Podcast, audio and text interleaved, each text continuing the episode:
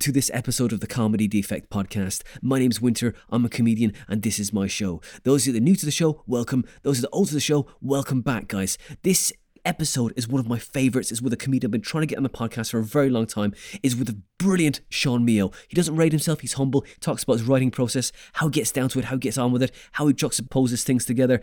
And I think you're really going to enjoy this one. So I'm going to keep this intro really, really short.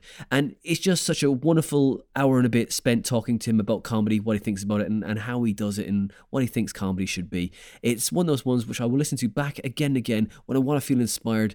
And uh, Sean's a really great guy, and I, I spent many an hour with him on car journeys. I hope you enjoy it. You can follow this podcast. We're on Facebook, Twitter, uh, Instagram, and uh, we're also on YouTube as well. And I've just started to do some videos on TikTok for little sketches that me and a friend of mine are going to be releasing once a week. But you can find this podcast on all of the socials, and the tag is really easy to remember. It's at Winter Dominus. Winter, D O M I N US. It's all there for you to enjoy. Or if you like the podcast a lot, you can go to Patreon, go type in the Comedy Defect Podcast and donate as much or as little as you feel this podcast is worth. But if you don't donate, that's okay. Just share your favorite episode or leave us a nice, honest review. It tells people where we are and what we're up to. That's all I'm going to say for this intro. I hope you enjoy this one. If you do, share it, tell your friends about it. It's a great one. At about minute 20, there's a real nuggets of information that will really help you with your writing process. Enjoy this episode episode 83 with Sean Meo.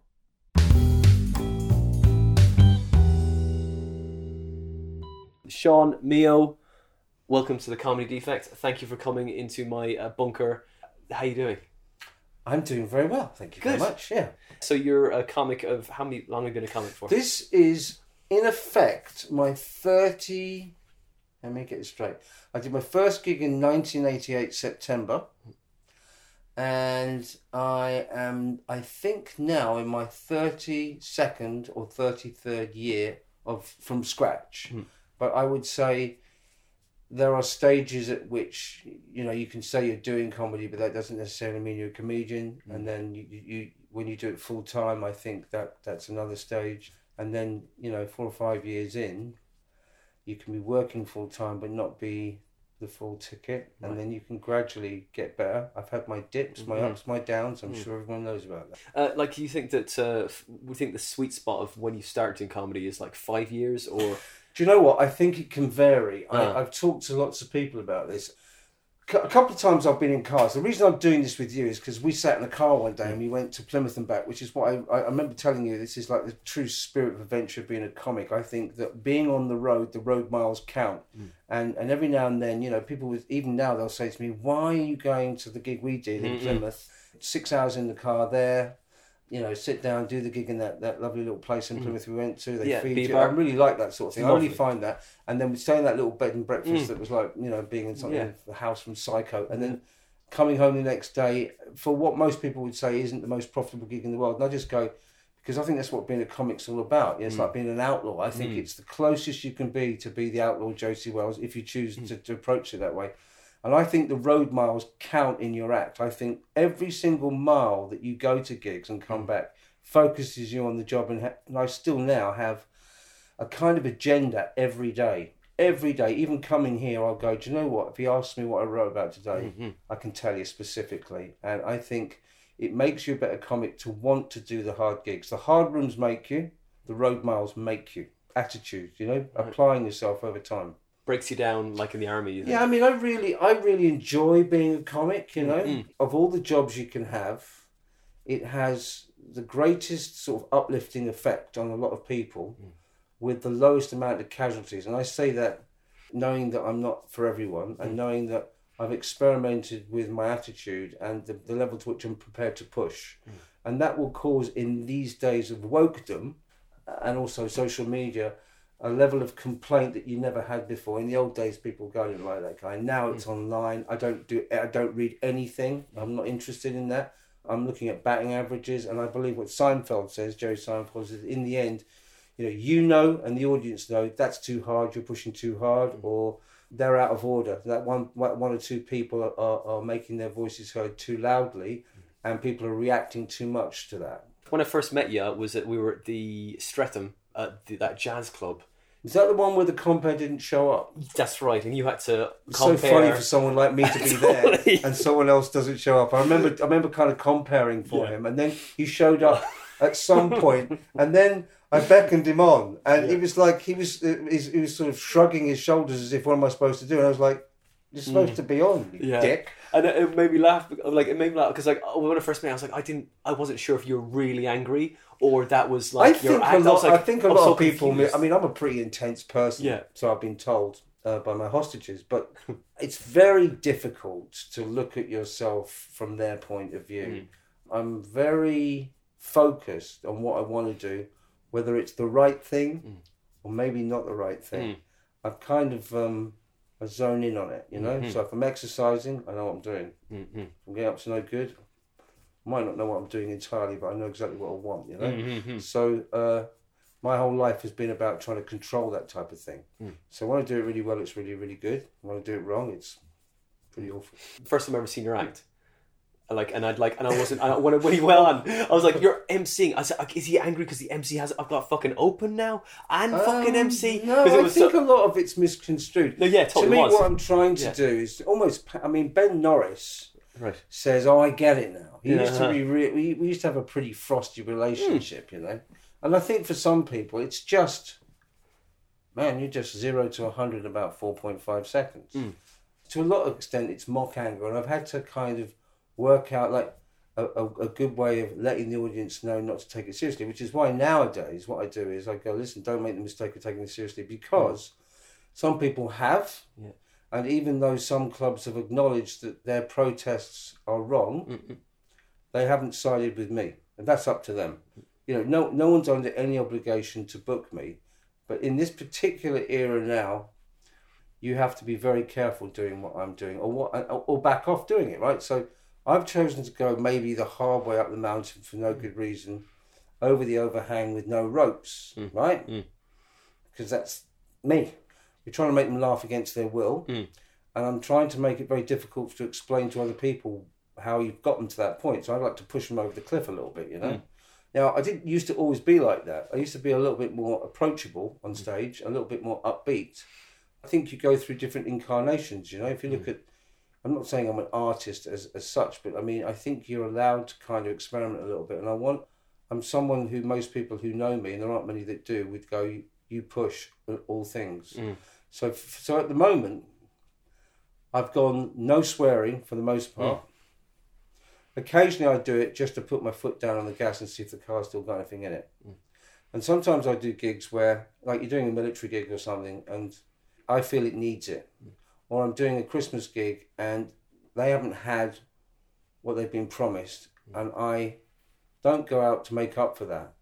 But I push them. I, I just go, do you know, if you if you if you you're going to buy into this, you're going. Oh, I'm going to go down all guns blazing. I don't lose here.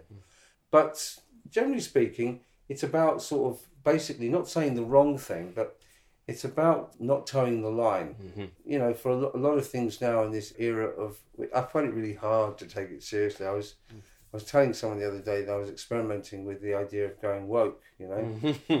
because it's very difficult to get my head round doing the right thing in comedy because I think comedy is about breaking the rules, and I mm. think if the right thing in life morally, whatever that means, is that you should try and make the world a better place as a, an individual, and uh, that you should generally believe that you know uh, there should be less racism, less bullying, and that we should do something about you know uh, making the environment better for future generations. I can understand that that's a laudable thing to do, but as a comedian, for me, you've got to go the other way.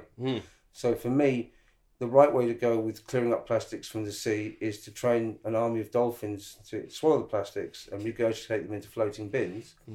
Because I've been to SeaWorld and I'm pretty sure that'd be more interesting for them in doing that. Now, people get too hung up on it and they get emotionally involved with what I'm saying, and therein mm. lies the problem. Mm.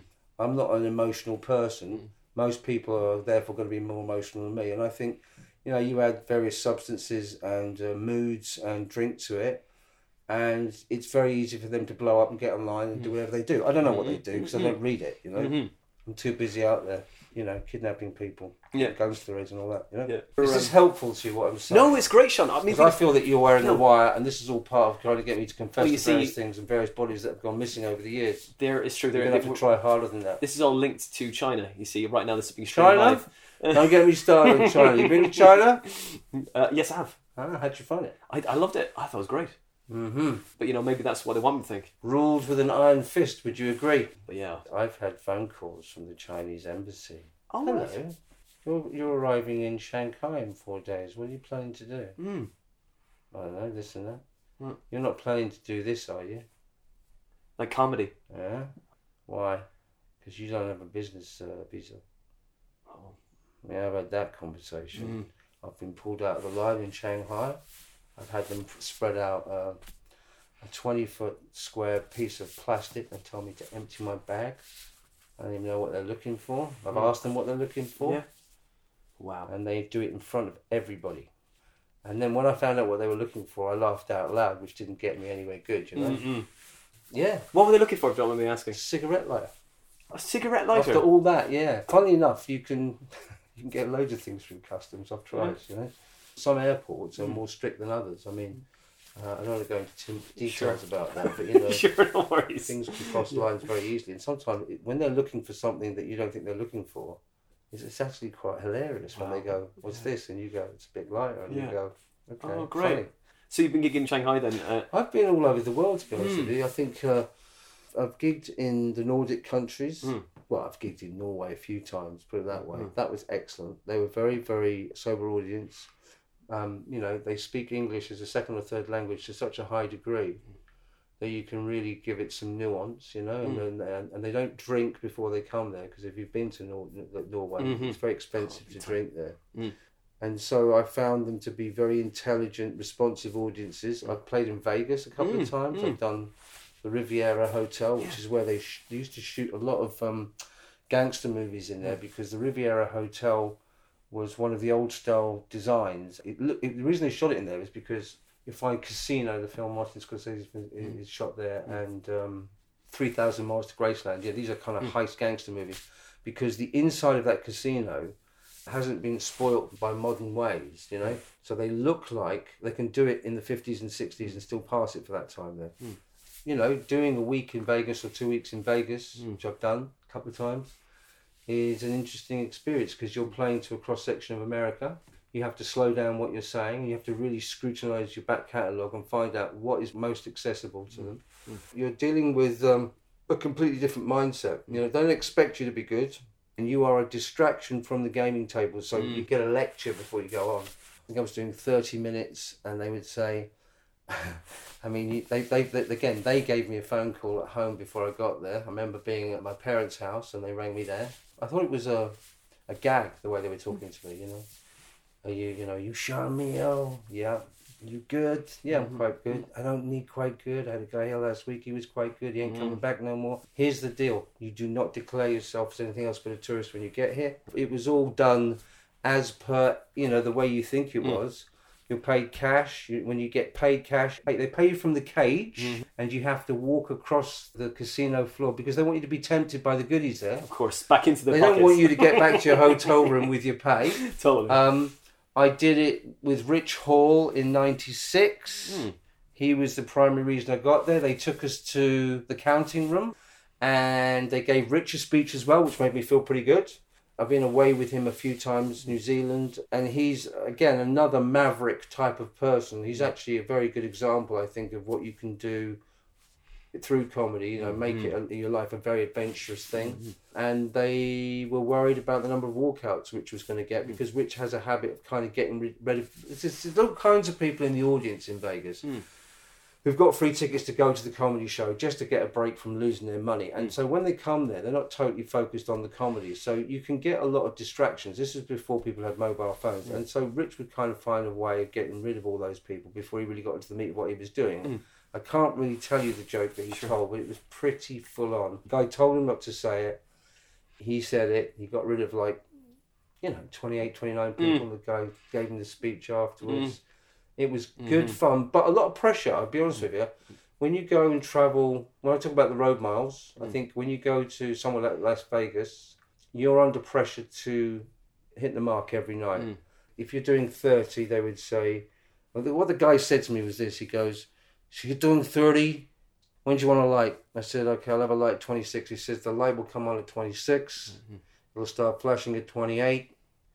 And if you're not off by 30, I'm going to come off and pull you off with a fucking rake, you know? I like, and he wasn't kidding either. Mm. But they kind of, there's no room for you to go long Mm-hmm. because I've heard stories, we didn't go past that point, where they work out how much money that number of people Mm. would be donating to the casino and percentages Mm.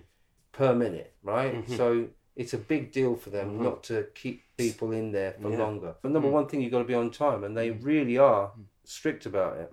We went to the, the there was a strip joint next door which we had a look at for research purposes. Hmm. When you look at strippers and stuff like that, they're professional people, whether you have a moral high ground about it or not. You've never seen people more like business minded in your life. It's so far away from sex, you can't believe it. They weigh them on Monday morning. They weigh them, Mm. and you, I think there's a little bit of leeway, but they have to make the weight like boxers. Yeah, wow. And, you know, they're almost looking at their watches, you know, when they're Wow. doing their thing. It's very, very businesslike. The whole Mhm. place exists to steal your money. I mean, there's a guy there that Rich Hall. There's a guy there called. I hope if you're listening to this, Rich, and I don't see any reason why you should be, but uh, there's a guy there called Geechy Guy, and he lived in Vegas. He'd been brought up, and he looked like Plug from the Bash Street oh Kids, yeah, right? yeah. And he said to me, "These people have learnt every single way to steal your money. Every if there's an angle, they've had it." He said, "Even the bars, camber on the bar downhill, so that if you get given a coin in your change." Oh. And it rolls down, it'll fall off there and fall into the carpet. And the carpet is so thick you won't be able to find it. And so you look cheap. He says they've, they've thought of everything. Wow. God, that's great. Yeah. You know, you go off and do all these things like uh, got bumped parachuting. I Mhm. nearly absolutely lost my rag Mm. with these people. You you pay for a parachute jump.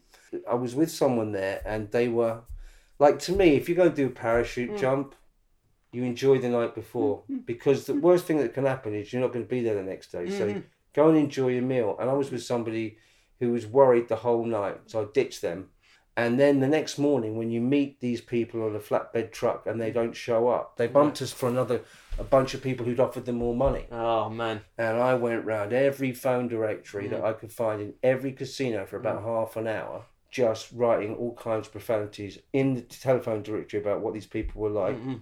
And then I rang them up. I said, I want my money back. And if you mm. don't give me money back, I'm going to get it back. I'm going to come down there right now. Mm-hmm. Right. And then the next thing you know, they're out there. And they, but I did get my money back off mm. them. I didn't want to go with them after that because if you can't be good to me on the ground, I'm not mm. going to jump out of a plane with you. How can you trust them? Well, really, to be honest with you, it's not a big surprise. Vegas, Bugsy Siegel, it's all about the dough. And even though now it's all pretty sanitized, Sean, whenever your name comes up, right, uh, in like car journeys or anything like that, right, you are one of the most emphasize how prolific you are, Yeah. right? With uh, you know, you know, you're. I know you don't like talk like big yourself up. This is like this is like tough. Oh wow, I'm always I'm, I'm, always waiting for the No, poli- the- are the police going to jump at any turn. moment now and just like pull me out. but like you know, they say that you know how prolific you are, and you know how how, how disciplined you are. You, you seem like a very disciplined person in most things you do, right? What is Well, it? I would, I would put it like this: Okay, if what's I'm going to do something, I go for it. How about that? Sure, that's great. so, what's your typical? What's a typical Sean Meo? At the day? moment, here's what I'm doing at the moment. This is what I've been doing for, and I'm not going to get into specifics about what I've been writing and who I've been writing for, I think, and what projects I'm on, but because I think it puts a buck on it. And I, I went round to a, a comics house over the Christmas period, and uh, I don't really watch television, and he had access to, like the television equivalent to, uh, you know, a sweet shop for a kid, you know. And I watched this, a, a series of uh, Jerry Seinfeld shows called Comedians in cars. in Cars Getting Coffee. Yes. And I was very keen. I was amazed at how many people I've been lucky enough to work with, right? Mhm. Because I've done a few shows which have had international casts on them. That some of those guys are absolutely fantastic comics who are not alive anymore. They were the kind of jolt I had at that point in my career, if you can call it a career, where I went, you know, Greg Giraldo, amazing, you know, Mm. Robert Schimmel, amazing, and different types of comic, you know hmm some were conversational and uh, on the uh, uh, and, and kind of uh, low status, but very, very, very intellectual. Some of them were dirty comics like Robert Schimmel. Mm. I think what I got from a lot of it was having a work ethic. You know, the Garry Shandlings, the Seinfelds, the Chris Rocks. These people work very hard at it, and I think even though they're mega talented, you can see when you when they're talking about it mm. how much work they're putting in. So, what I've decided to do over the last couple of years is really treat it like a proper job, as opposed to just waiting for inspiration and writing things down in a notebook. What I've done is I've been writing, on average, five days a week, five or six hours a day. That means you know five or six proper hours. I'll do a two, and then I'll have breakfast, and then I'll do a three, and then I'll have a look at what I've done, and I'll do maybe an hour and a half, two hours. So, and then what happens usually is there's a period afterwards on the way home where things percolate, and mm-hmm. you suddenly go, you know, actually, do you know, as a result of doing that, things happen. You know, it's mm-hmm. like an accelerated form of the gig process where on the way home from a gig, you're in a heightened state of awareness. Mm. What I'm doing is I'm genuinely getting myself into that point. So, what I've discovered in the last year or so, I would say 14 months, is the amount that you produce is huge, but the percentages they increase from maybe three or four percent to much higher than that. You hmm. get you get better at doing it. It's a bit like a, muscle, you hmm. know. So you're training your body like weight training, you hmm. know. And you get much better at warming up. So the first two hours is usually pick a story from any newspaper. Like today, for instance, I was on the way in. I, I went, and also I go to the gym first. And instead of being up at three or four o'clock in the morning, What paper? doesn't matter. Any? And and it's usually for the kind of same effect that you would get of watching the little ticker tape that goes under hmm. the Sky News, right? Now, here, here's what I would say that works for me, right? It's a bit like Gary Player said, you know, the harder you work, the luckier you get. You're going to get better at doing it, but hmm. you're going to get more hits. You know, you're hmm. mining for gold, and if you do it eight hours a day, you've got more chance of hitting something if there's gold there, right? So I'll look at the Metro because it's free, but I'll also look at the Sun because the Sun is not really something I really like, but I don't dislike it. But it's written, the first paragraph that's in bold encapsulates the whole story that may be in two or three pages. So it's a précis, it's very succinctly written. There's lots of words in that can be trigger words. It's done to basically appeal to the writing ability of a 12 year old. Even though that's not really what you would expect from buying a newspaper, like a lofty newspaper like the Telegraph or the Independent, it's very skillful for people to do that. And what happens is you get words in there that may not be in the other papers and quicker, right? Mm-hmm. I'll look at a headline or I'll look at uh, the Daily Mail. I don't care really, you know. If a story that's on the front two or three pages or maybe up to page seven has repeated in those, I might just look at the headline on it and then get one of those two papers and then read it. Just read that whole article and then get a pen out and I'll look at words that trigger off on it and then I'll think about everything I can think about to do with that. And sometimes those stories will be like, for instance, today I was reading about, say, people being woke and also the Oscar nominations. So not only have you got the Oscar nominations coming out the last couple of days, mm. you've got the woke people, the mm-hmm. worthy people, mm-hmm. talking about what they don't like about it, which would mm. never have happened before. You mm. just get the Oscar nominations, and there's plenty of them. There's different categories, and then you've got all the titles that come with them, and then you've got do I like woke? Do I not? Am I going to pretend to be woke? Mm-hmm, right. So off the back of it, I thought to myself, 1917, the movie. People are screaming about lack of diversity. Where can you get a joke? Can I get a joke in there? And I thought, you know what's really funny is if you said, well, I think it's funny anyway. Is I went to see 1917, and I can use the same. I can use the same setup for different punchlines. So I go, I went to see 1917. I was appalled at the lack of diversity. That's the setup, mm-hmm. and the lack of diversity would be this. The title was 1917. All the numerals are odd numbers. There's mm. no even numbers, right? So I'm upset with that. then I also go, well, here's a stupid thing to think. Yeah, obviously in World War One it'd be mostly men. Mm. So I want to go, where are the Chinese people? Where are the Eskimos? All the rats are grey, right? So mm. you've got yourself something.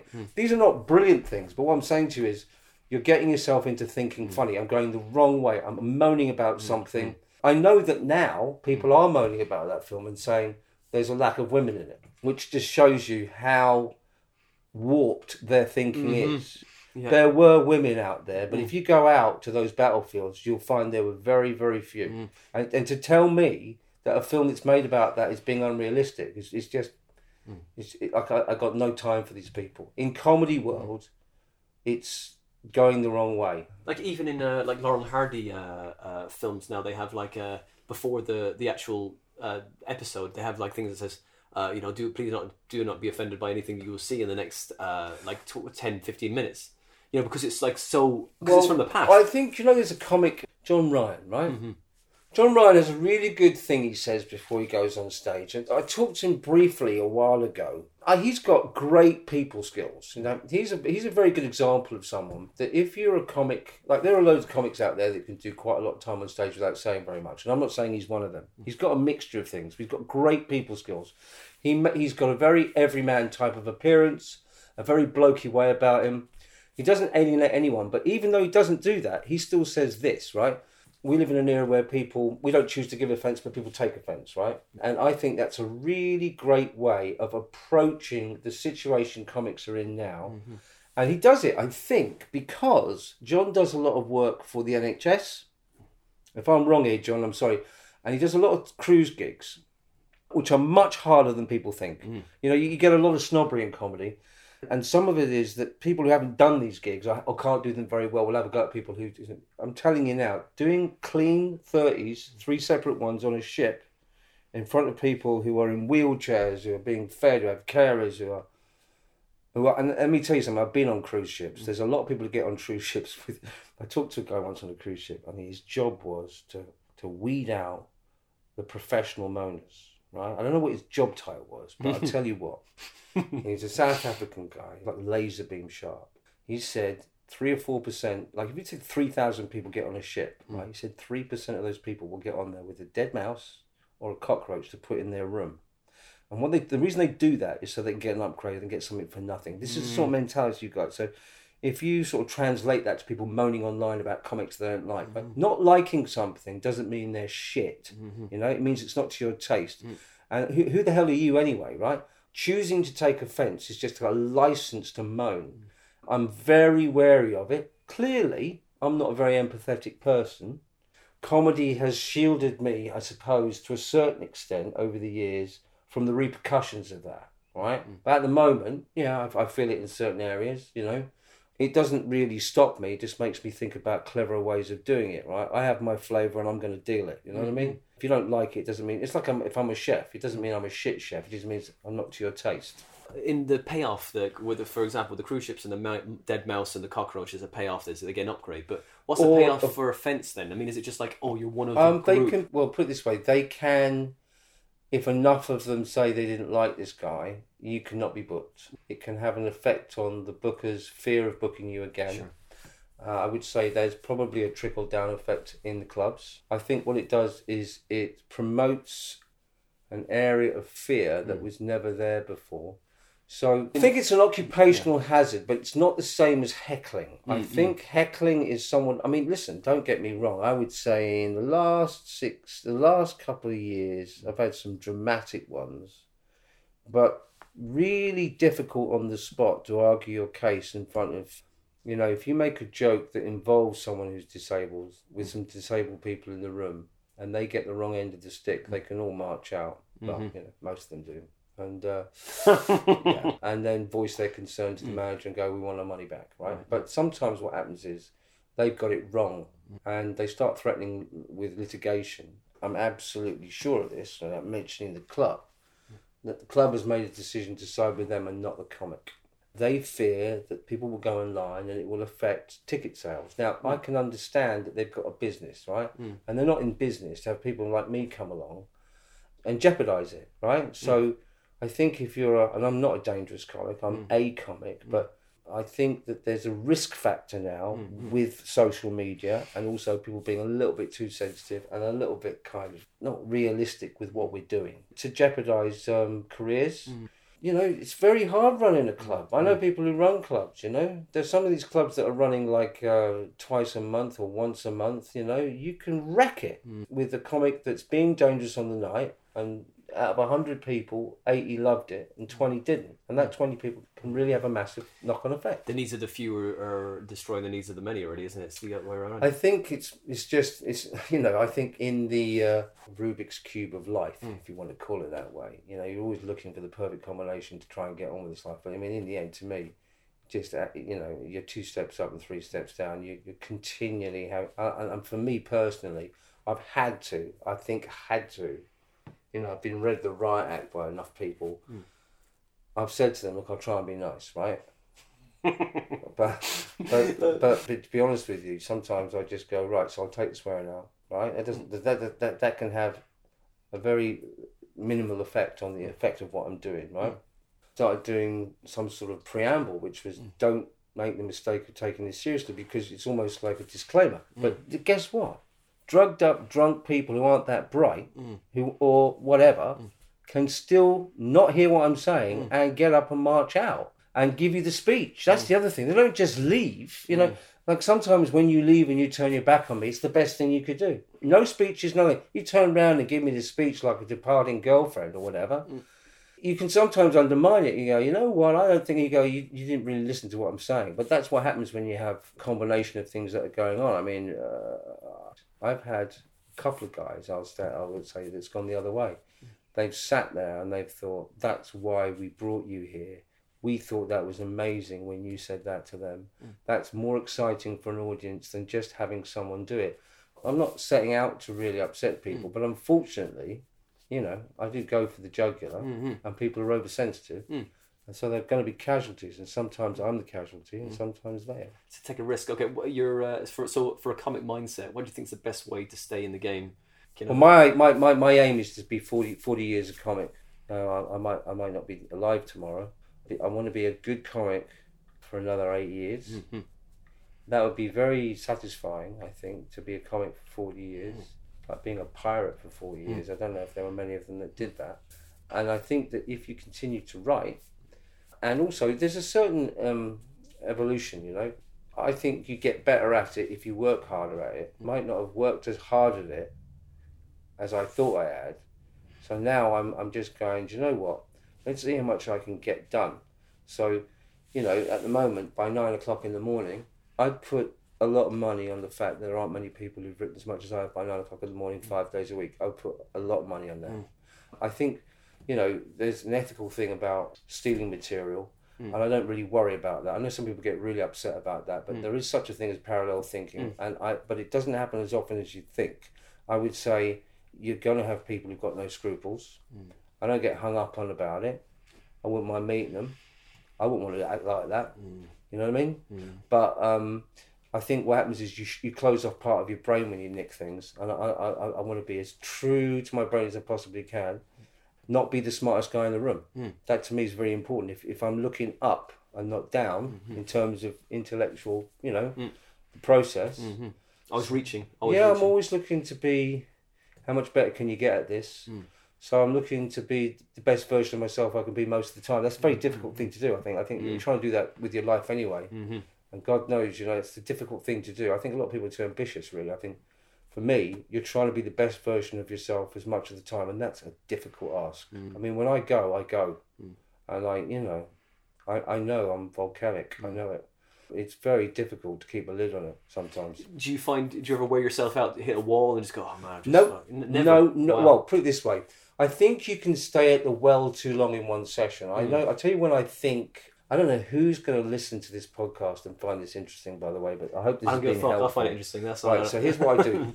if I do more than, like, I word associate a lot, mm. and you'd be surprised. Like last week, you know when Harry said he was going to Canada, right? Mm-hmm. I know that if I if I write a pouch or a group of jokes, right, mm. I always go. I'm going to stay on this subject and see if I can come with 12 or 15 jokes on this subject. Just stay on it, not move mm-hmm. across it, right? So, Prince Harry and uh, Meghan decide to divorce themselves from being principal royals or whatever the hell nomenclature they use for themselves, right? And go to Canada, right? So I come up with a bunch of jokes of that. The one that the, you're always looking for nuggets, the large piece of shiny gold that you find after, and sometimes that comes quick and sometimes it doesn't come, sometimes it comes slow. And I think what I like to do is I like to really root around and find that one and put that at number one. So I've mm-hmm. got a pillar in my mm. list, right? I've got something that's worthy of being in the list. Mm. And pretty, I would say I'd written about five or six, you know. I looked up going to Canada, in some parts of Canada, you have to be able to speak fluent French mm. to move there. And I thought, you know what, Meghan's married a prince and she's now trying to turn him into a frog. Now that's class, mm-hmm. right? but uh, but then I go, right, so there's my one. Mm. That's my number one. Mm. Can I write other so you you're pushing from there. You're mm. not you're not stopping the day from there. You're not doing that's my seven, that's my one. So I go so within about an hour, I had ten. of which that was the best, and I'm looking not depressed.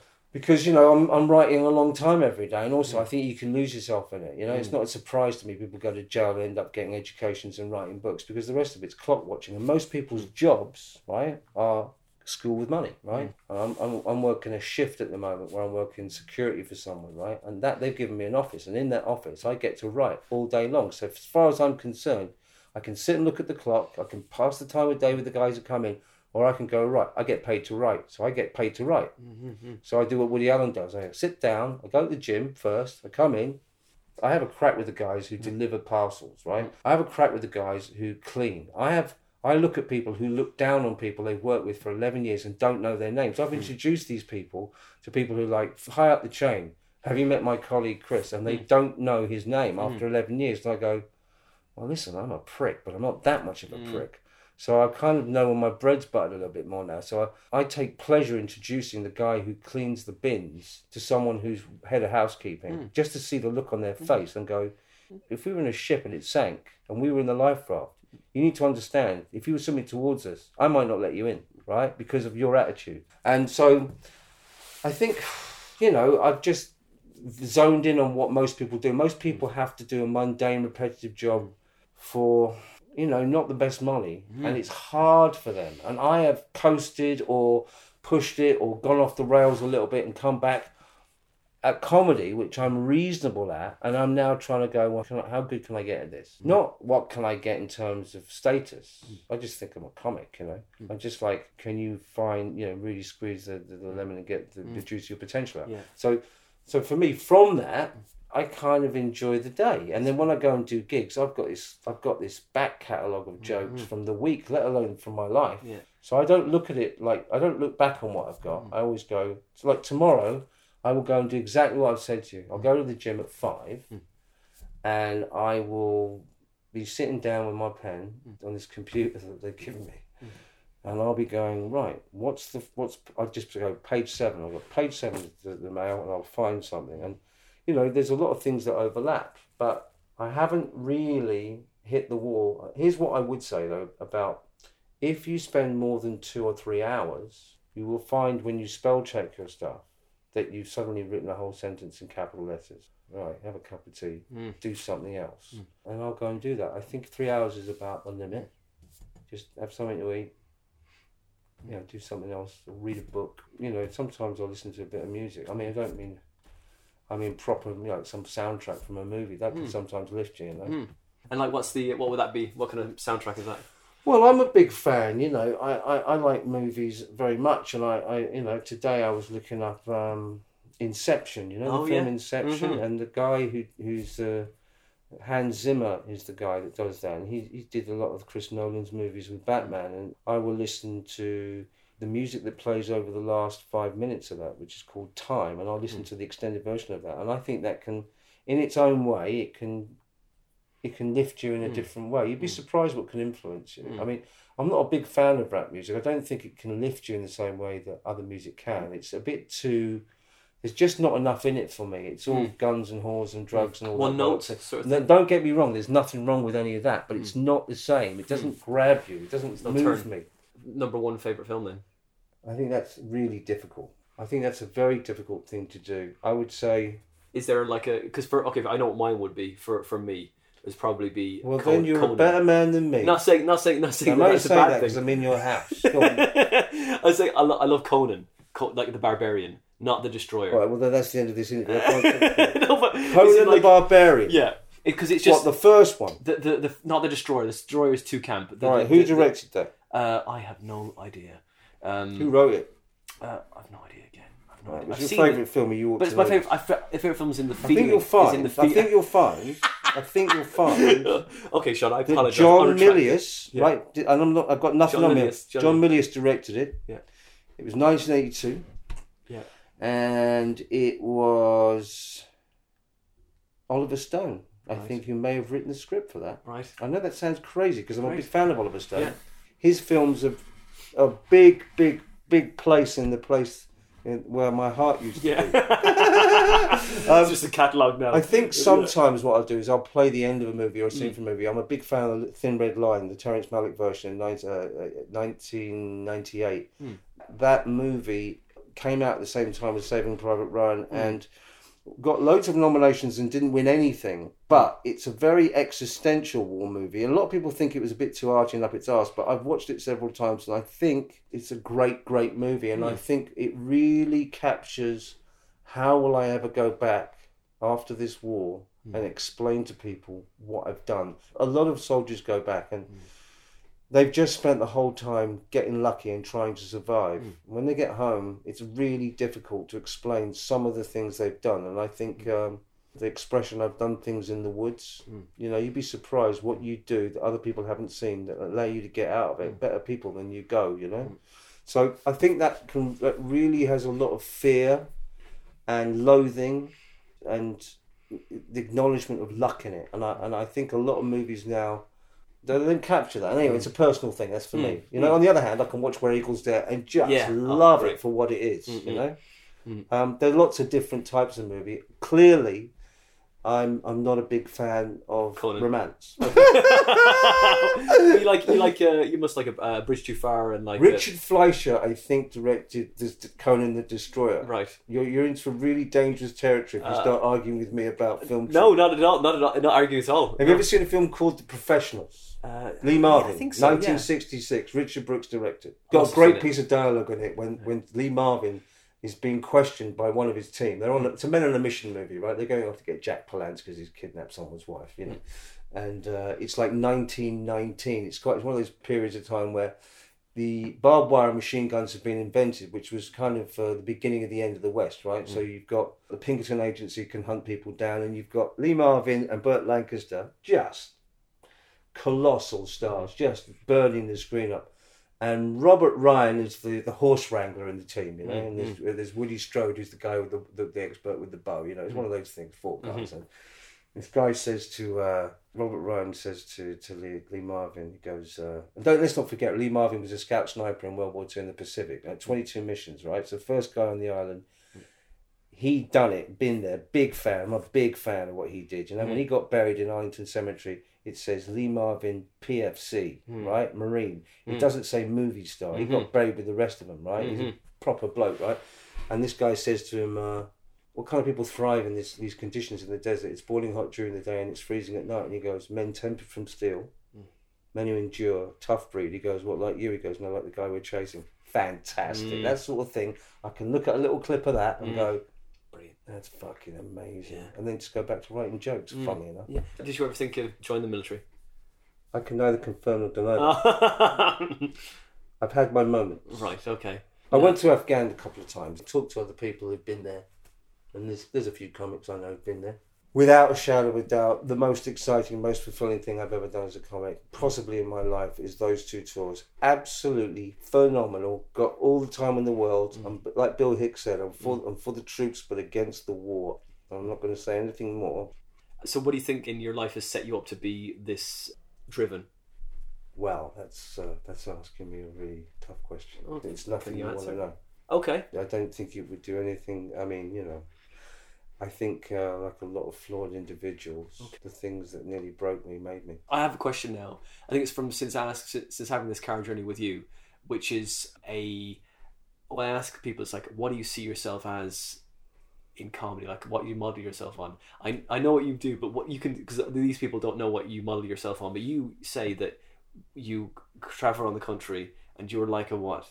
Verbal pirate, Verbal pirate. There's one other one you said. You're like a uh, comedy outlaws. I don't yeah, know. yeah, like a gunslinger. You said. Isn't I it? look at it. I, I really do think, like I, I I'm pretty young thinking. I know I'm a hmm. bit carnage orientated, but you know, I, I really enjoy seeing a comic do well, and I really enjoy encouraging a comic that's the fledgling. You know, as I call hmm, them. Hmm. I, I know how hard it is. I know how uninterested or off-putting some people were to me, and occasionally hmm. people like Bob Mills was so helpful to me, hmm. really encouraging, and you know, I never forget things like that. You know, hmm. I think that it's really unartistically minded to look at people who are coming up as threats to you. It's just very small-minded. I, I love watching someone improve. I don't like seeing anyone really die. I think it's so uncomfortable. But you know, uh, this is an industry which uh, attracts the great and the deluded, and the great that can become deluded. Mm. I think you have to be really focused. I know this is me saying that, but you know, um, I take great pride in doing it well. Mm. And I think that it's a worthy thing to do. I think it has its place in society and mm. always will do. My brother said to me starting out, he said, You know what, Sean? He goes, There's nothing quite like watching a really good comic, and there's nothing more upsetting than watching one that, that's not very good. In order to be really good, you have to really make some serious mistakes in terms of, you know, you don't know where you are. You're trying to fly a plane, you don't mm. even know how to fly it you're looking for air miles the whole time, and people have to have a bit of faith in you, and you have to work at it. But you, mm. you really learn like lots of things from the mistakes, mm. and picking yourself up from death 200 miles away, and in the car with a bunch of guys who haven't died. It's very, very hard on you, and I think that. You can be too career orientated. I mean, I mean, I've never really wanted. I think I suppose you did it when I started. You know, you, you want to be recognised in the street, but I've had a, a tiny bit of that. Hmm. I don't think I reacted well to it. I think hmm. it's the best thing you can do is almost be uh, invisible and then just arrive, hmm. knock it out of the park, and, and then try and separate that exaggerated form of yourself from real life because it's a great thing to do. It's a hmm. great, great thing to do. I'm very happy to have spent this many years doing it. We'll see what happens. You, you were a snooker player, weren't you? Yeah, Do you think like that's incredibly disciplined as well, and like you have to? it was. I'll tell you what it taught me. It taught me that I wasn't as good as I thought. I mean, you know, I think I met, who have I met in the last couple of years? I've met John Higgins, right? He's hmm. won the championship hmm. four times. And I was really, I suppose, surprised. He came to the comedy store and he'd just been playing in the English championships in Crawley. I said to the doorman, I said, that's John Higgins over there. And he said, that's not. I said, listen, I'm telling you, that's John Higgins. I went up to him because he came to see the cutting edge at the store. Like I performed in front of some actors I really like, you know, like Tom Wilkinson, you know, and Billy Connolly and people like that, where you're concerned not only that you want to do a good job, but you want to show them what you got, you know, but that they like it, right? Those are the few occasions where I've just thought this is no place to die, and also do they, you know, and also sometimes you can't see whether they're laughing, you know. So I think when Tom Wilkinson came, who's been Oscar nominated twice, and if, if you don't know who this actor is, he's he specialises in, in playing like uh, stern authority figures, you know. So he's in the Full Monty, he's in, and I remember saying to him afterwards when he was at the store, I said to the soundman, I said, uh, "Can you tell me if if he's laughed at this when I come off, right?" So I come off and I, was, you know, like you know, I'm a professional wind-up merchant, so I said to, I said, I said, did he laugh at that? He said, yeah, he laughed his ass off. I said, well, it doesn't look like he's laughing his ass off. So I said, listen, I'm gonna go say hello. I'm gonna go in and out and just go listen. I really like what you're doing. Just leave in five seconds mm. because you don't want to bother them. Mm. And like he corralled me into a booth with his wife, bought a bottle of wine, mm. and started asking me about comedy. And I said to him, I really liked you in that film, The Ghost and the Darkness. And he, and it was like being in a movie with him. He went, Ghost and the Darkness. He goes, Yeah, Africa. I said, You know, in the movie, which is set in like 1890, the guy says to him in the movie, He says, uh, Do you like being in Africa? He goes, I fucking hate Africa. I said, That's really funny, that line. He said, It's not in the script. I just fucking hate Africa. I thought it was really fun. I had a great time with him. I really liked being able to be good in front of those people. Of course. There are times when I've died on mm. my hole. Mm. It, when you and that's horrible. I mm. think the thing with when I was playing snooker was I, I beat a guy in the top ten in the world once, and he wouldn't shake my hand. And I just felt so aggrieved. I just went because he thought it's beneath him to lose to oh. someone like that. I play out my skin. He doesn't perform. You know, those two things like you know.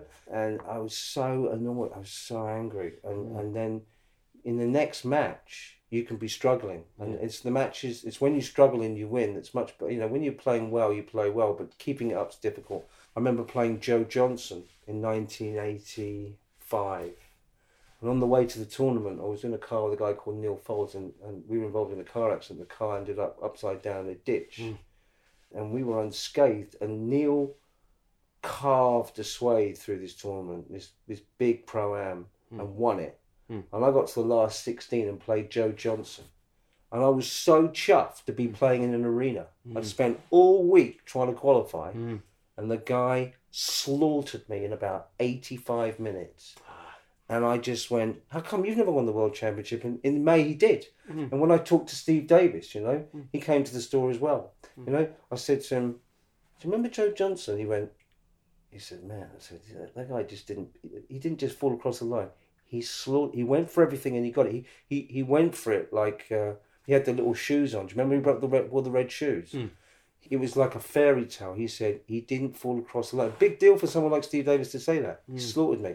It's really good that people like Steve Davis can say that. You know, hmm. I've read all their books, all these snooker players, and in some of the books, Davis is talking about in three rounds he's beating three players in a row that I've all beat individual, but not in a row. You know, beating people in a row is difficult. In the end, I wasn't good enough, but what it taught me was how, to a certain degree, how to handle pressure. Hmm. I used to teach snooker to the Grand Prix motor racing champion James Hunt years ago, and I remember him putting me under severe pressure at his house. He would pay me fifty pounds for two hours, and then he would play me for half the fee, best of three, and I would have to give him ten over the odds in his own house. And he said, "Listen, you might be able to play snooker better than me, but I'm going to show you the meaning of the word pressure." And in his own way, he taught me a lesson. Crazy. He used to leave me in the house and just say, "Let yourself out." And anytime you want to come round, and you know what? I remember once I went away to America and he said to me, "Listen, just give me a call when you get back." And I never called him. Next thing I knew, he was dead. But these things happen, you know. I mean, I've been very lucky to be in the presence of uh, some really great, interesting sportsmen, some very, very talented artists, and uh, I think it all has its own percolating effect on Yeah. your life. You're surrounding yourself with these people who are, who are just um, the best at what they do. So Well, it's going to make you better, right? Hunt, gonna you James. Hunt was one of the most alive people Hmm. I've ever met. I was truly shocked. I pulled a car over. I Hmm. couldn't believe it. But when I saw the film Rush, Hmm. I was on a plane going to Dubai, and I stuck it on. And I think the guy Chris Hemsworth Hmm. plays him. You know the guy. Thor. Yeah, the guy with the hammer. He's hard to like. Anyway, listen. He gets him off to a tee. I'm telling you, I was round the guy's house hmm. frequently, and he has him off to a tee. Hmm. And I remember the first thing I ever saw when he answered the door was a guy showed up with no shoes on. And when you see that movie, he's got, I, like, I couldn't believe how good that performance that was. Hmm. That was really amazing. But like Niki Lauda says to him, you know, you need to really focus on what you're doing, and you're you're a good-looking bloke, and you know, you like your party favours, and he said, you know, you need to wise up. But you know, tell you what he told me, James Hunt. He said, um, I drove better in '77 than I did in '76 when I won it. Mm. He didn't know he'd won it because he was in fog in Japan. Mm. You know, it's a funny thing to win the world championship and be trudging back thinking you've lost it mm. and then have the trophy. But he said, I had to stop driving because I knew it was going to kill me. I knew, because he was fearless. He was the sort of person that would play chicken. But I mean, all these things in their own way have a knock on effect. Mm. You know, it's all about getting some balance. I know this is me saying that, but it's about getting some balance. Yeah. I hope this is interesting. No, I don't I'm see how, no, I don't see no, how this is interesting. No, it is interesting. It's interesting. And Sean, I, I- I think you're a great comic, and I think that this is interesting for me. It's just like an archive of comics that are like you know that I I, I respect. Do you know what someone says to me about comedy, right? Here's something that might be that? might have some worth to you, right? I was in a car once, not too long ago, with this guy, and he said to me, I said, How's it, how long have you been going? He said, Well, you know, you know, here's how I look at comedy, right? It's not how old you are and how many years you've been on the planet, it's how long you've been going. So he said, How long have you been going? And and I said, 30, 30 years. And he said, Well, I've been going three years. So I'm 48 years old and you're 50, whatever you are. In reality, when it comes to comedy, I'm four and you're 30. Mm. And a four year old having a conversation with a 30 year old. This, this, that's how he looked at it. And I, and I think that's quite an interesting way. That's, that's quite a level headed way of looking mm. at it. See, I, I always think get out there and do it. Mm.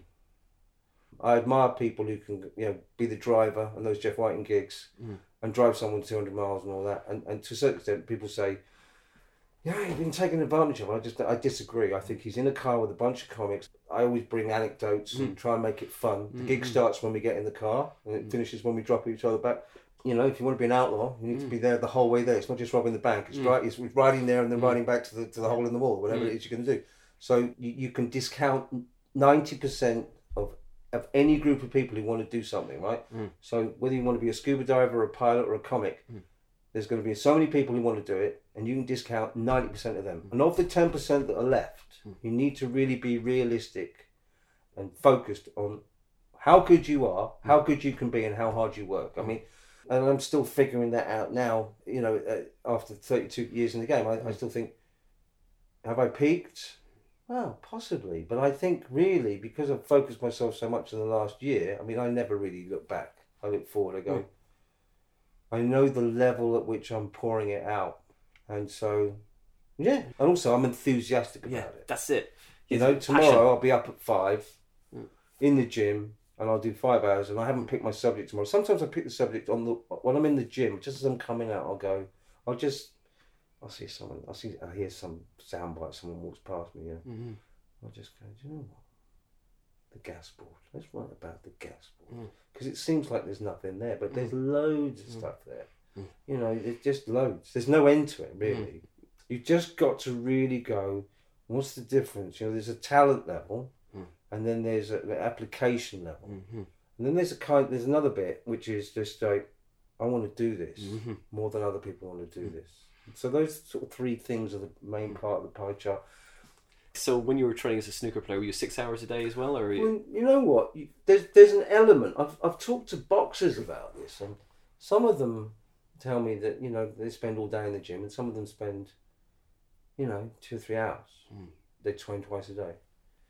I think you can overthink and overwork things a bit like the gym. If you overtrain, you go backwards. If you Mhm. don't train enough, it's a very, very, very precise combination. Mm.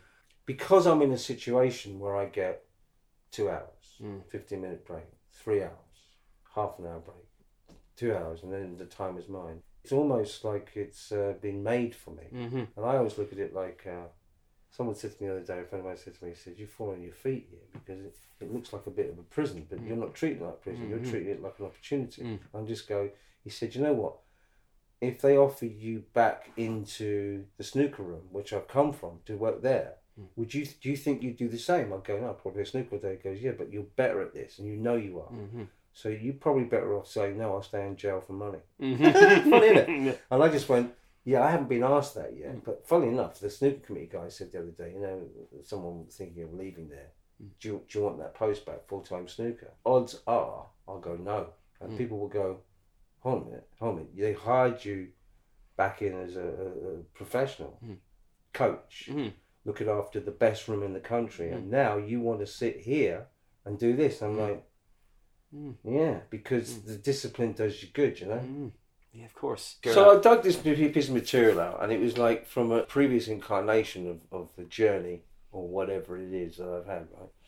And I looked at this piece of material, and it was about like just normal everyday stuff, you know, not ice skaters falling over or you know looking at people who've survived crashes who're sponsored by Marlboro cigarettes, you know, going that's funny, you know, you know, it, it sort of going dark with it, which was uh, about ironing boards, right?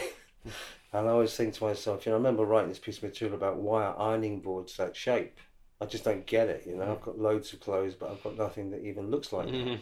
You know, I've got loads and loads of clothes. But when I get a pile of ironing, I never think this is going to be hard work. But at least I've got that one shirt that's shaped like a surfboard, right?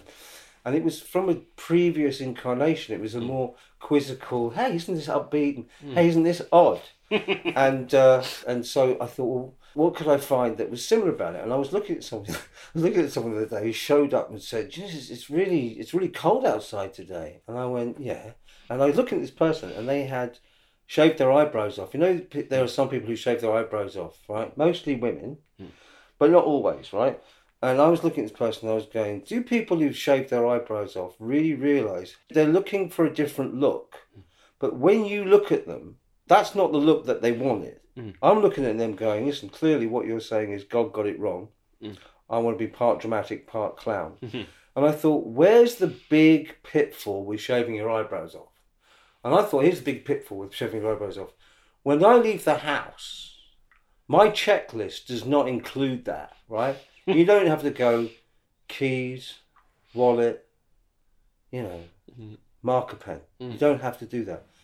If you were on trial for your life and the lawyer showed up and he'd shaved his eyebrows off, you would not feel happy Mhm. about it. You'd want to complain. And here's the deal you'd have to complain to someone who's wearing a wig, right? So you, you, you, you know you're onto something. If you saw an airline pilot get on your plane and he'd shaved his eyebrows off and drawn back in pen, you wouldn't feel particularly safe. So you, you know you're onto something funny. Mm, mm. It's not there yet, but you're thinking funny Mhm. about it. But here's the deal. I can't conceive of why people do this. It's like an, it's like a bit like tattoos and piercings to me. It's, a, it's an element of self-loathing there. Mm.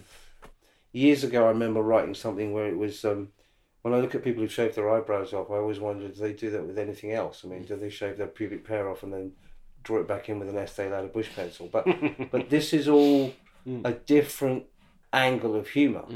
It's a world away from what I'm doing now, but I, I still think you know you're always looking to get more and more material. Mm. And you're always looking to stay within your voice, mm, mm. and, and getting your voice is hard. Say, seeing you on stage, you're showing them you're who you are underneath all this, isn't it? Yeah, there's no hiding. I Yeah. mean, you know, I'm being honest about it. Listen, Yeah. I'm not for everyone, Mm. and I'm not what they would call a humanitarian. Or apologetic or anything. No, I just think, you know, I was saying to someone the other day, you know, the problem isn't that we need to mend the world. The problem is there's too many people. Mhm. So the solution to the problem isn't to try and make the world a better place. It's to try and cut the number of people. So I've made a list, right? so I made a list of people we can do without, Mhm. and that list, well, Mm. if you take it seriously, people would be up in the air. It's genocide, isn't Mm. it? And there were people on the list who thought, we just I don't don't care about them, Mm. so they can all go. A lot of them, right? And then it got down to Iceland. Mm. they were like, "Why are you getting rid of everyone in Iceland?" So I went out with a girl from Iceland once, and uh, she split up with me. So that's the end of them, right? Mhm. But you're looking for comedy reasons. So I I think people make the mistake of applying it to real life. I think you'd be surprised. I think you know you've got to separate comedy from real life, and sometimes because the lines are quite close, Mm. they go, "He means it." And for me, the the big angle has been to just be the right side of. I'm not sure. Mm. I, I mean, if someone someone said to me, "They know you don't mean it." I go, I don't even want that. I want they're not sure. They're not sure, but they're happy to be with you for that 20 minutes. Mm.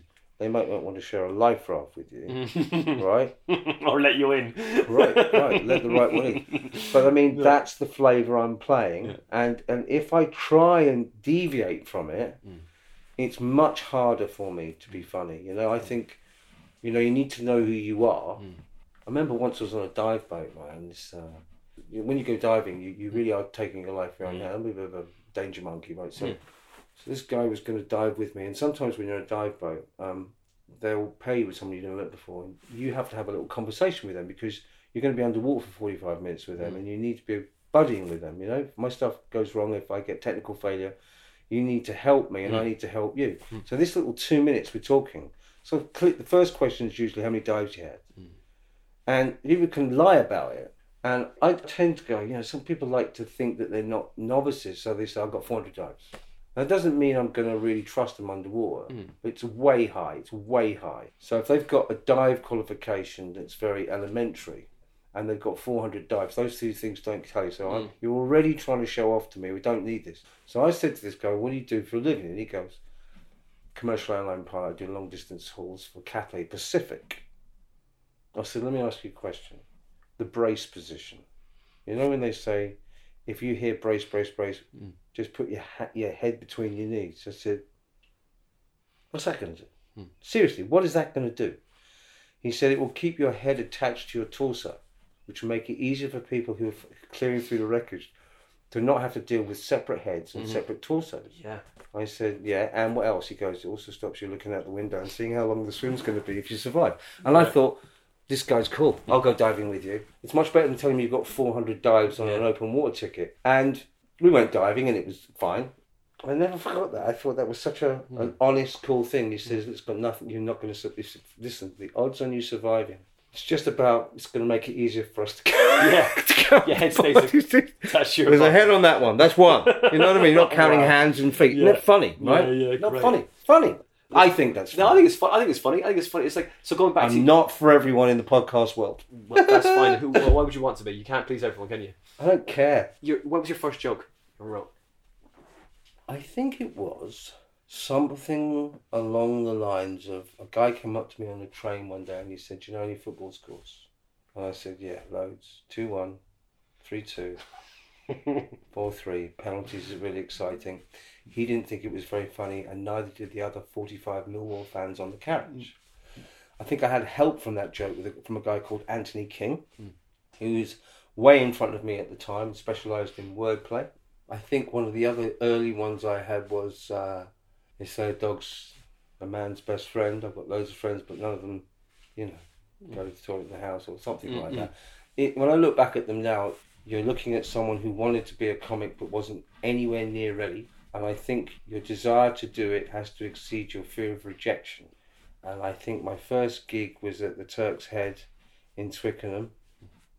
And the second gig was six weeks later at the comedy store following Jerry Sadowitz. And I mm. think I was so nervous I could feel my knees knocking together, dry mouth, the whole thing. First one I got through, second one, disaster. Mm. The third one I think was up the creek where I suddenly got a massive laugh for no reason. I was so surprised that I stepped back, fell off the stage, and fell through the, the fire doors. and was actually out. I was actually outside the building. This is one of the funniest things ever. It's like I've actually done well, and I've fallen back, fallen through the doors, and had to go walk round the building and go oh. back in. And they they they cheered me back on and then booed me off. It was oh hilarious. no, that's funny. So those That's three, so so I had this huge peak control. yeah, yeah, yeah, yeah. but you're you're looking for batting averages, and you're looking to get the plane off the ground and have some consistency hmm. for some for some time afterwards. You you gradually get better, but you can do the same material in the same order and, and have all engine failure and then and, and not you know do hmm. okay do well and not have the same material. And so you realize it's not just the material and the order it's hmm. about how you do it. And the opening's really important. Yeah, of course. as someone said to me the other day you need to give the audience a bit of foreplay you know you mm-hmm. need to have to kind of gently ease them into you and not go straight to dp Very true. You know, Very true. That's yeah. a really crude way of putting it, but Mm. anyone who's listening to that will know what I'm talking about. The irony of it is, I go straight in hard now. Mm. You know, hello, what's your name? Bang, get on the bed. You know what I mean? Yeah, Like, yeah. be- because part of it for me is absolutely no prisoners. Why should I mm. even gussy this up for you? Yeah, yeah. This is who I am. You don't like it, go fuck yourself. Yeah, that right. type of thing. Yeah, of course. But but you know, it comes with its pitfalls. You know. I'm not drawing my gun out and going, listen, you guys. You know, if anyone put the money in the bag or you never, Mm. I'm just going in there and I'm shooting two people. Go put the money in the bag. So you know, I still make mistakes. but like uh, we, we talked as well about how you, you kind of like you This you, is not a confession, by the way. no well no it's fine it's fine this isn't a question that I think I think you'll be able to answer but it's fine it's like you have a like games you I make a keep game waiting for you to say on February the 14th in this year. Where were you? Because they still haven't recovered the money. Go on, keep going. you go to gigs all around the world, right?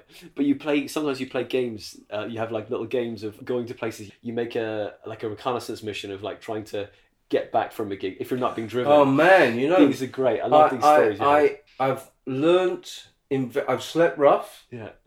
I've missed the last train. Mm. I have slept on a roundabout. Mm. I broke into home base once and slept on top of a wheelie bin underneath a tarpaulin. I don't recommend it, but here's the good thing about all of that sort of thing. Mm. I always find that sort of a test, you mm. know what I mean? I embrace the test. I'm not somebody who sits there boo hooing about it. Okay, it's probably your fault. Mm. Anyway, shit happens. I think I look at it as a test of commitment to what I'm doing. And I always have a wry smile on my face when I get out of it. I always go, that was tough. I don't know how many people who have got through that and not tell anyone. Mm. Um, pretty much haven't told anyone about any of that when it's happened. I've just mm. got to the next gig and got on with it. Mm. I'm not a big on confessions and all that nonsense. I just think, you know, most of it's self inflicted wounds. Why should everyone else suffer? Why should they know? I just get on with it. I do look at it like a mission. I do. I just go. You know, there are times when I've got to a station and realised that I've missed the train and I'm on a. I've got a ticket that was specifically for a train. And now I remember getting to to Durham once. I just managed to, like, there's a will, there's a will, there's a way. You mm. know, managed to get on the train and sort of hop up. Sort of two or three big stations at a time and get. Cl- and I, was, I started early and I thought, geez, you know, every time the ticket inspectors came on, I managed to tactically get off at the mm. next stop. Mm. I remember once I just thought, if I get off this train, I won't get to the gig, and I'm mm. so close to it. And they were coming up the carriage. It's a bit like being one of those World War II movies. I was sitting there going, I have no ticket. They are literally 18 seats away, and they they asked this guy for his ticket, and he was in the same position oh, as me, shit. and he kicked up a fucking shitstorm. And they went hell for leather with him and said, I'm going to call the police, you're not going to get off the train. And a lot of people got up and told the bloke, listen, you need to get off the And I was with them going, yeah, you need to get off the I was with them. And, and, and it took, I was, I was all about making it last longer Yeah, yeah. and taking every, I mean, he, he, had, he took one for the team without knowing he was in the team. Mad. And then when I got to the other end, I'm sitting there. Sometimes I've sat there and I've gone, of course, if the barriers, like in the mm. old days, there'd be some. You know, here's what's good about phones. People are distracted by phones and they're looking at the phones. I don't have a sympathetic face, right? Mm. You know, there's only so many ruses you can use. But I've been at places where I've got there and gone, now I'm at Durham Station. And as I get off that train, I'm looking at those ticket barriers. And when I sometimes see, you know, when all the gates are up, it's just open. But it's been some sort of bomb scare or. Sometimes there's been a football match in that town and I'm not aware of it. And there's been trouble. And these people who run the station has just opened all the barriers. They don't want any shit from these people. Mm. And so everyone's herded through like cattle. Mm. And I'm more than happy for once in my life to be counted amongst all the thugs that are on that train. I get herded through. They've all got tickets and they just want to get rid of them. I've got no ticket. And sometimes I've approached that barrier and thought, you know, you've got 300 miles up the road here. Hmm. You're 200 yards away from the gig, and that hmm. barrier is firmly down. Now hmm. what? And here's what I do I look at them and I go, I can run faster than him. I want to get there more than he wants to stop me. And I'll go up and I'll say something, and I've it's never, it, it's never, I've never been, you know, I'd say, so I don't play the I've lost my ticket thing, it's too obvious. I'll go over a, thing. I'll I think I've just left my ticket in the thingy, or, or, Yeah. yeah, something's happened. So Yeah. I, there's a way of doing Yeah, it. Sometimes I haven't. I mean, honestly, sometimes I've just gone. Well, now what? You know, Mhm. I'm going to a cash gig. I haven't got a ticket. Mm. I'm here. I'm on time. The barrier's down. I've just gone down the end of the platform and got over the fence. Oh yeah. Yeah, because I tell you what, the one thing that's good about my face is, as much as you're not approachable from the open the gate, Mm. you're so unapproachable they don't want to question you. Occasionally, when you do that, it's like one of those movies where you go with the fence and you go, "I'm here," and there's like a woman just staring at you, Mm. going, "I know what you've just done." I'll go, Mm. "Have a great day." Good luck. But you know, to be honest with you, yeah. I I tell you what's interesting. On the way here, came out of the uh, where I work, and I was coming to see you here. I got off the train. I I got I met bumped into someone. I told the guy who's replacing me today. I said, "Listen, I need to get off to hell. I'd rather get there early than late." And you know, usual, sort of it was a couple of minutes late, but it was not a big deal. As I was coming through to, I found twenty quid, hmm. which pays for my return ticket. Funny Right. enough, after that anecdote, to Yeah. get back here again. And I, I didn't really bargain on it, but I was looking at this 20 quid. I hmm. just Oh. looked at this seat. There's 20 quid in the seat. And someone looked at the same 20 quid as me. And I picked it up and I went, Is that yours? And he went, No. I said, And they could have just said Yeah. yes and I would have given it to them. so I'm not all back. Yeah. Not all back. Yeah. But I, I, I, I looked at it as, you know, here's, here's how I look at luck, right? I'm by no means good. I've had my moments, mm. but I mean, who is, you know? I believe in a certain amount of karma, mm, mm, right? Mm. I am more good than bad, put it that way. right. But sometimes I think you, the luck that you get is a reflection of where you are. So I'm karmically like that. So I think when you get luck, you get luck when you really need it and not when you want it. Final uh, Yeah. word on comedy or life from Sean Meo. It's all a fight and then you die. I mean, I, I look at it like uh, if I wake up tomorrow morning, I know exactly what I'm going to do. It's going to be gym, two hours, 10 gags, breakfast, three hours of something else I'm writing, and then uh, and then see what happens, you know? I really, I think it's all an adventure. I look at it like that. And if, if I don't wake up tomorrow by any strange quirk, because I did the gig where Cognito uh, came to his full stop last week. When I was doing the gig, Andrew Bird, who runs it, rang me up and said to me, Do me a favour. He said, Listen. I said, What are the rules? He said, Well, the usual, right? And the usual rules for me are close the gig and not the venue, right? And I said, He said, Try not to die in both senses of the word. But it was really uh, nice that they've got this tribute to him on the stage, on the mm. the hammer and the nail, you know, which is a tribute to his, his attitude, which I really quite like. And mm. I remember saying to the audience last week, were you guys here when he when he passed on? And they, but there's a huge number of people in that audience that put their hands up. I said, do you know what? This is for him, and I really liked performing the flavour I've got, mm. and I really tired them out. And I thought, do you know what? I might not be alive tomorrow morning. It's, it's great being a comic. It's one of the best things you can ever do. Mm. It's really, really good. I like it. Well, Sean Meo, thanks for coming on the show, man. Thanks, buddy. Great. All Thank good. you very much. Thank much. you very much.